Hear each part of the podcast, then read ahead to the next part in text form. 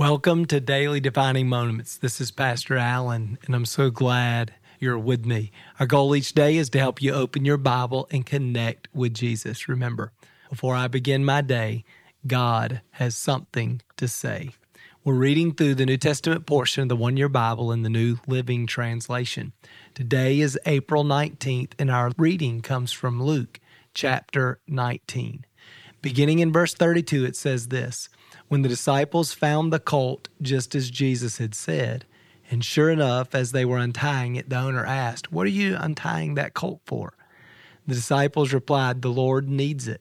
So they brought the colt to Jesus and threw their garments over it for him to ride on. Now, in this passage, Jesus is entering into Jerusalem. It's the final week of his life, and he rides in on a donkey. I think what's significant about that is it just shows the humility of Jesus. And I just love that, right? Jesus is God in the flesh. But rather than riding into Jerusalem on a stallion with trumpets and singers and dancers and an entourage, he comes riding on a donkey in humility. And it's his humility that makes him so approachable. And I just love that about Jesus. And as I'm reading that, I'm asking God, God, help us, help us to humble ourselves. God, when we display humility in our community, it makes us approachable. It makes our faith attractive.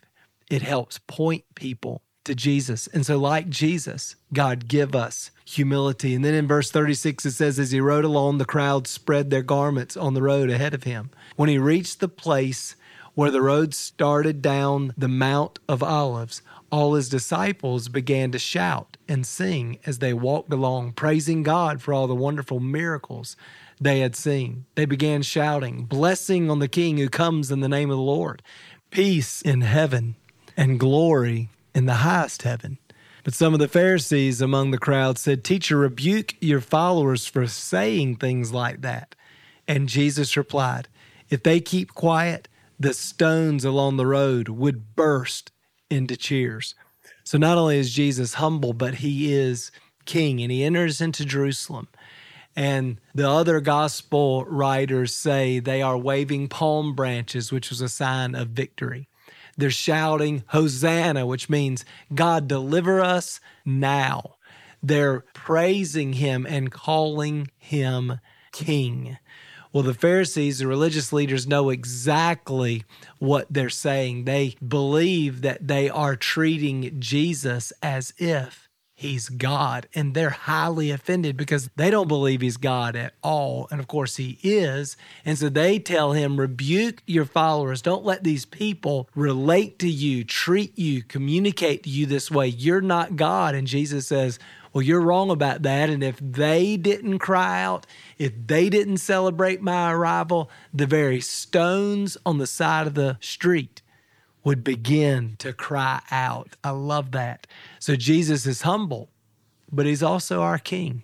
And uh, I want to just be careful that I don't allow the humility of Jesus and the fact that Jesus will not force himself or push himself into my life, the fact that Jesus will not control me.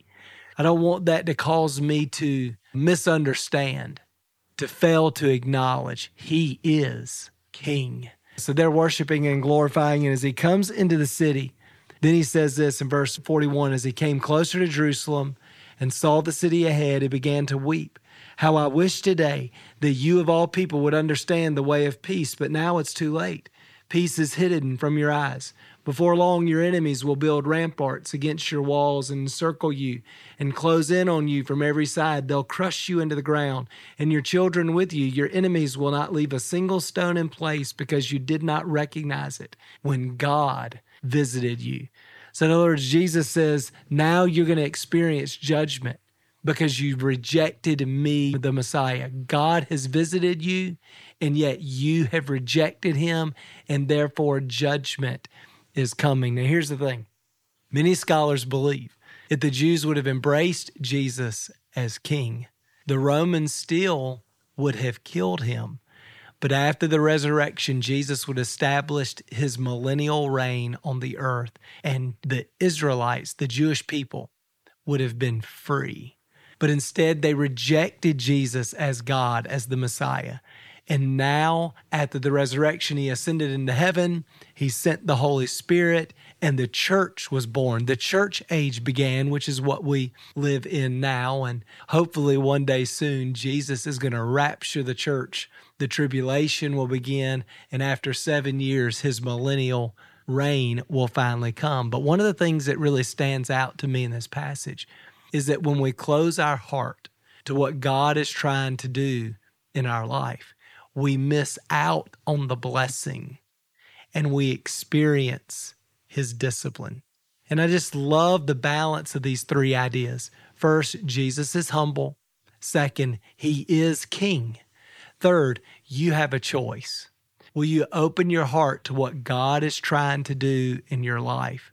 Or will you reject him and then have to live with the consequences of that decision to deal with the discipline that you experience. Man, let's open our heart. Let's live like Jesus.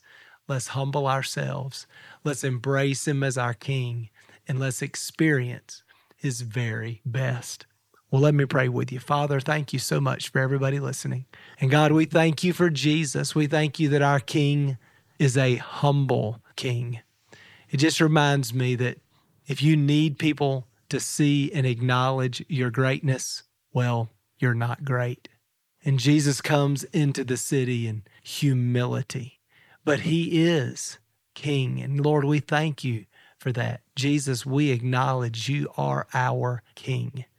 And God, I pray that our hearts would be open to what you're trying to do right now in our lives. God, I pray for each person listening today that they would take some time and in the silence this morning, that they would listen to your voice. God, what are you trying to do right now in my heart, in my life?